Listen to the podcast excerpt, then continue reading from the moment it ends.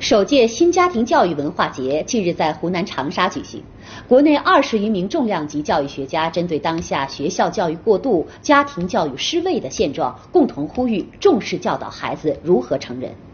本届新家庭教育文化节以科学让家庭教育更有魅力为主题旨在探索新的家庭教育理念和科学的家庭教育方法倡导以科学的家庭教育代替经验式的家庭教育。